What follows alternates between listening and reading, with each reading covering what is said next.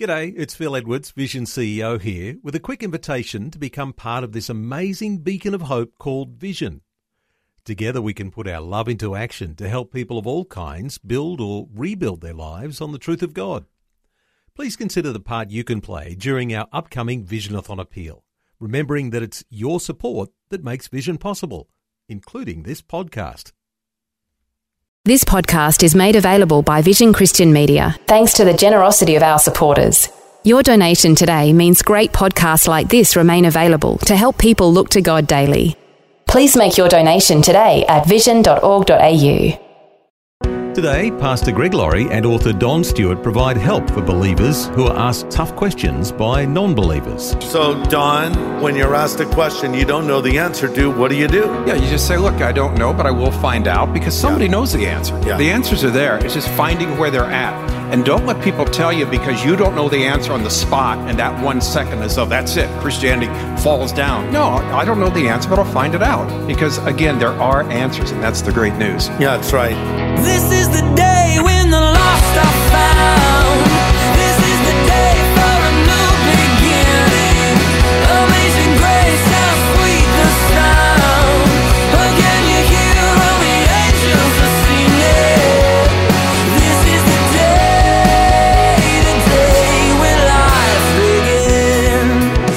Maker Levi Strauss is credited with saying an expert knows all the answers if you ask the right questions. Trouble is, when a non believer is throwing the questions our way, he or she may ask a tough one, and he'll find out that we're not an expert. Today, on A New Beginning, Pastor Greg Laurie invites his friend and Bible scholar Don Stewart to join him as they discuss how to address the toughest questions non believers ask. It's one of the past year's most requested presentations.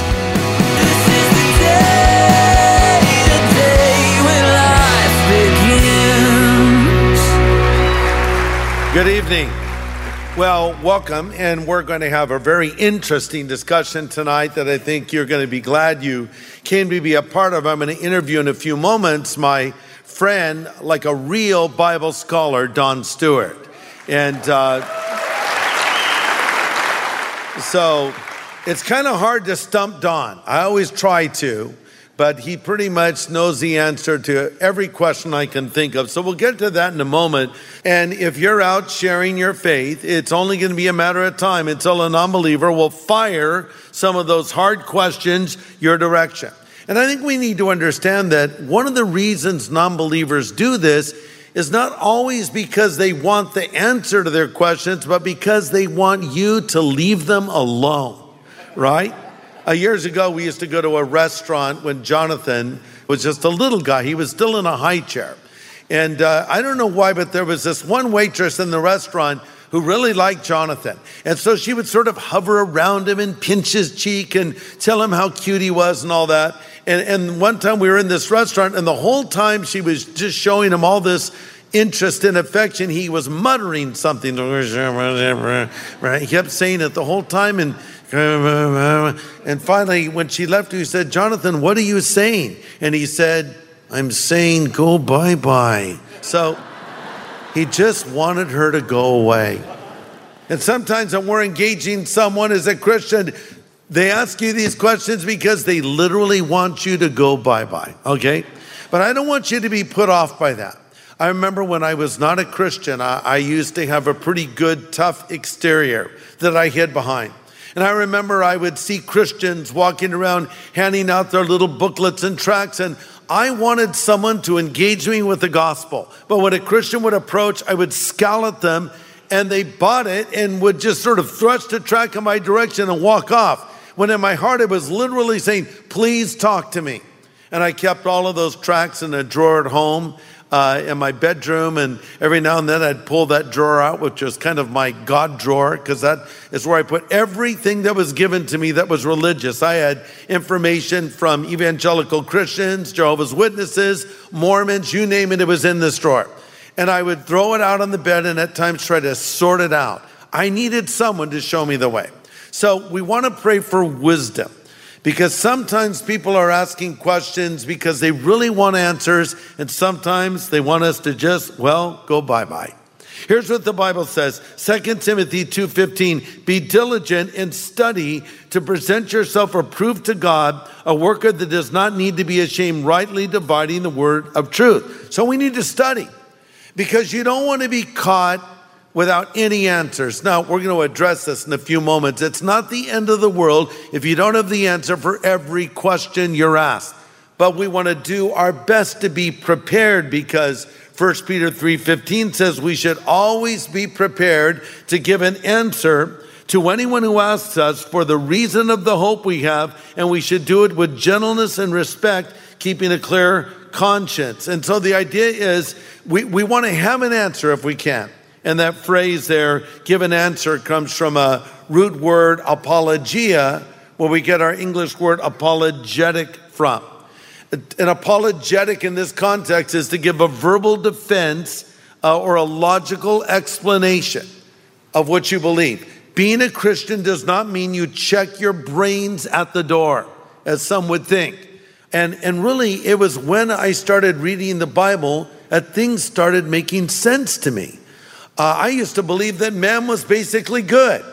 Well, that's a hard belief to hold in this day and age, isn't it? because I saw so many things that contradicted that. But when I read the Bible and I realized that man is not basically good, but actually man is basically bad. In fact, he's bad. He's bad to the bone, right? I learned that from reading the Bible. C.S. Lewis said, quote, I believe in Christianity as I believe that the sun is risen, not only because I see it, but because by it I see everything else. So we want to have the answers, but here's the key we don't want to dispense the information we have from God's word like a sledgehammer. You know, if you want to win some, you must be winsome. You must be kind. You must be caring. And you know, when we're talking to non believers one on one, it should be a dialogue, not a monologue. Uh, I don't like it when I see Christians preaching in the face of people, like yelling at them and waving their Bible. You know, keep it conversational. Don't compromise what you're saying, but you don't have to yell. To preach does not mean elevating your volume, it means communicating the message. So when we're told to go into all the world and preach the gospel, it's articulating this message in a way that people can understand. Our objective is not to win the argument, it is to win the soul. Let me say that again. Our objective is not to win the argument, it's to win the soul. I want to try to the best of my ability by God's grace and the leading of the Holy Spirit to win that person to Christ. Well, having said that, it won't be long if you're out telling others about Jesus before you're asked the following questions and then some. How could a God of love allow suffering in the world? If God is all good and God is all loving, why does He allow injustice, uh, tragedies, uh, terrorism, war, uh, and all the other problems that life throws our way? Or how about this one? How can you say that the Bible is the Word of God? The Bible is full of contradictions. What about the person who has never heard the gospel? You know, living out in the, in the middle of a jungle somewhere. I don't know why they're always in a jungle, but uh, or out in the middle of a desert, they've never heard about Jesus Christ. Will God send them to hell? Or how about this one? How can you say Jesus Christ is the only way to God? I believe they'll say that all religions teach the same thing and Christ is just one of many ways. How do we respond to those questions? By the way, have you ever been asked any of those questions I just, yeah, so you've heard them. So let's bring a bona fide scholar out to help us. Let's give a warm harvest welcome to Don Stewart. Hey, Don. Hey, Greg. So, Don, have you ever been asked a question you like did not know the answer to? Yeah, in fact, every question I was ever asked, Greg, the first time I was asked it, I didn't know the answer. And so what I said, I don't Sure. know, but I'll find out. So the next time they ask it, I knew the answer. Oh, yeah, all the time uh, when early years. So that, you know, brings us to the question, What about when you're asked a question you don't know the answer to? What do you do? Yeah, you just say, look, I don't know, but I will find out because somebody Yeah. knows the answer. Yeah. The answers are there. It's just finding where they're at. And don't let people tell you because you don't know the answer on the spot and that one second is, oh, that's it. Christianity falls down. No, not at all. And so people have thought that and said that. But no, I don't know the answer, but I'll find it out. Because again, there are answers, and that's the great news. Yeah, that's right. Pastor Greg Laurie and his friend and Bible scholar Don Stewart, providing help for believers who've been asked tough questions by non believers. They're presenting a message on the hard questions we face about our faith in one of our most requested presentations from the past year. Now, okay, let's start with the one that is often asked, and this isn't the easiest question to answer, but uh, it's a question of the the existence of evil in the world. Yeah. And there are so many ways to illustrate this, but it's usually framed something along the lines of how could a God of love? I love how they always frame with how could a God of love. So immediately by starting that way, they're already saying, in effect, that A, they're the judge to determine if God is a God of love or not. And so already they're saying they, they think that God is not loving because of these things. But how could a God of love allow evil and suffering in the world? Uh, if God is all powerful, why doesn't He stop it? Uh, does He not care about us? And and as it was uh, framed in one uh, question on Facebook to me, why should I, the non-believer, believe in a God that allows chaos, destruction, and horrible things to happen in my lifetime on earth, like with natural disaster, war, and politics? So this is one of the great horrible things on the world to him today. So what is okay? So here I am out. I'm out sharing my faith, and they hit me with this. How deep into that answer do I go? How would you respond? Okay, what you want to say is this isn't the world that God created. We live in an abnormal world. The world God created was perfect. Genesis 1:31, the Lord said after he'd finished creating, it was not just good, it was very good. But it's not very good now because Genesis chapter 3 tells us sin entered the world at a certain time in the past, and because of that, uh, things evil happens, things people die, the world is fallen. Now, that's the world we're in now. The mm-hmm. good news is it's not always going to be that way. Revelation 21 5, the Lord says, I'm going to make all things new someday. And that's one of the wonderful promises in the Bible. So, the first thing we want to get across is sin brought death, dying, and destruction to the world. It wasn't something God originally made. So, this is not the world that God made. We have to understand that. Because if this world was the world that God made, then God would be evil. He would be the devil. But He didn't make this world this way. It became this way because of the sin of the first two humans. Yeah. And a lot of the suffering in the world today is actually brought on to man by man. I mean, we like to conveniently make God the scapegoat for all that is wrong, but we talk about war, we talk about terrorism, we talk about a lot of these things.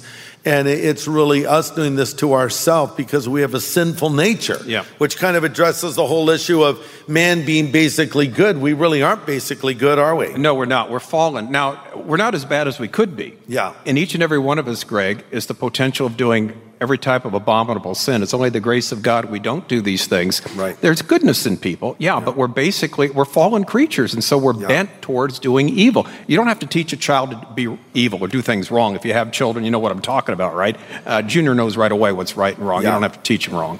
So coming back to the question of suffering, you know, another thing I think that can be brought up is, is God can work through suffering. You know, sometimes it's suffering that brings people to Christ. I mean, I receive letters all the time of people that are down and out. Uh, One guy wrote me recently, he's in prison for some bad choices he made, got into drugs, even dealing drugs, but it was in prison that he heard the gospel. Or I, I mentioned this to you another time, but um, I read a story in a newspaper about a guy the headline of the article was man is thankful he was bitten by shark. I'm thinking what? I have to read this. And what happened was this guy was out swimming a shark bit i'm a great white. And uh, so he went into the hospital to be treated for the shark bite. And while they were treating him and doing some surgery on him they discovered cancer. And so because of that, they were able to remove the cancer that he didn't know he had. So he says, I thank God that shark saved my life. so sometimes, you know, a, tragedy, a hardship, a difficulty can be a wake up call to show us our need for God. Yeah, you know, Greg, when I was a young Christian, I read a book by a man named Lewis Sperry Chafer. He was the former president of Dallas Theological Seminary. And he it was on Satan, called Satan's Masterpiece, and something I never thought of. He said Satan's masterpiece isn't the guy down and out, the drunk on the street. Mm. It's the person living on the bluff that's got everything going for him, Yeah. that doesn't need God, doesn't need anything. The guy down and out knows they need help, right? And that's why they look they look for something else. But Right. the people that seemingly have everything, they don't need anybody. And so when people are doing fine, they don't turn to God. But what happens immediately when problems come? Turning to God, they start crying out. Someone asked me this question the other day what about the person that has everything? And I think this comes to maybe a way we present the gospel that's not completely accurate.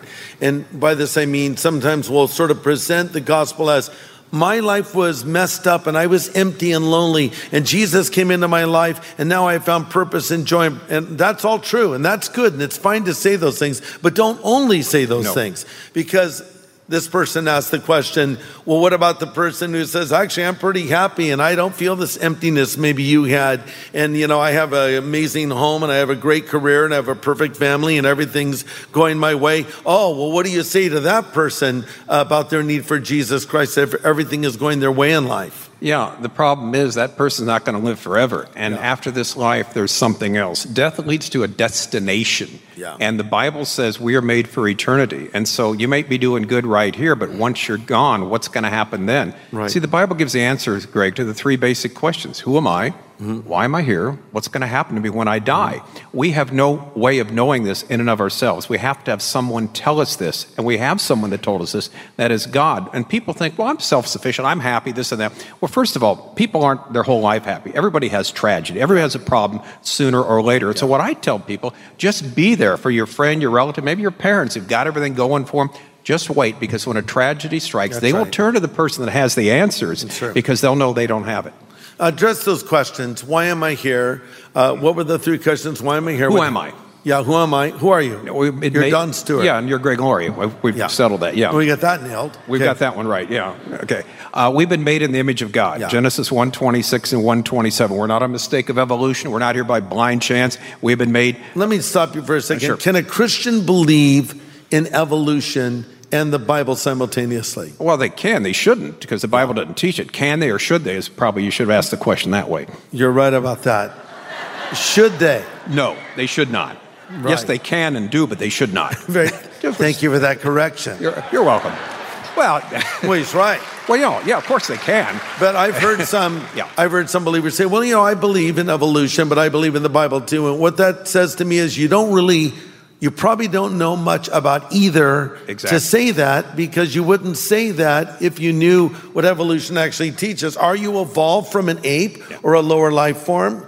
Or, or do you believe what the scripture says about the creation of man? Yeah, evolution and creation are like two horses riding the opposite direction. You exactly. can't ride them both. You got to ride one or the other. So coming back to it, okay, who Okay. am I? You're made in the image of God. Made in the image and likeness of God, you're different from the animal kingdom. Yeah. You're made for you're you're you're you know created. The la- the highlight of God's creation was humanity. On day five, He made the uh, birds and the the fish. On day six, the land animals. The end of day six, He made human beings. The crown of His creation. The only creation that's made in the image and likeness of God. We can give love. We can receive love. Uh, we have the ability to communicate. That separates humans from the animal kingdom. Yeah. So first of all, we have an identity. yeah. Why am I here? Who am I? Yeah, purpose. Okay. Uh, the purpose Or why is am I why, here? why are we here now? Yeah. The purpose is we can have a relationship with God to know Him. Yeah. Again, to, to, to find out who we are and then to let others know, like what you do, Greg, at the Harvest Crusade, to tell people, and all of us do that, sharing the gospel of Jesus Christ, because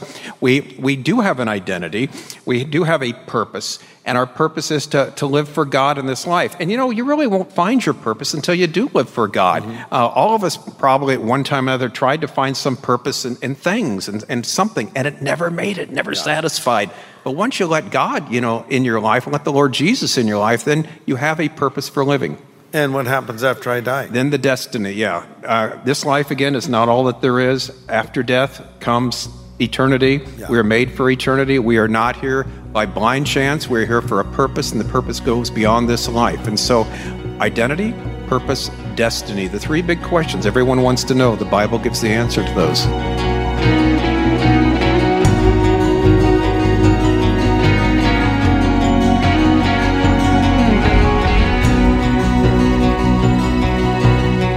Great insight today on a new beginning as Pastor Greg Laurie and author Don Stewart discuss the hard questions that non believers ask. And the good news is there's much more to come in this discussion on Monday when we have more helpful advice on how best to respond to those curly questions. And more from our most requested messages of the past year. That's all next week, right here on A New Beginning.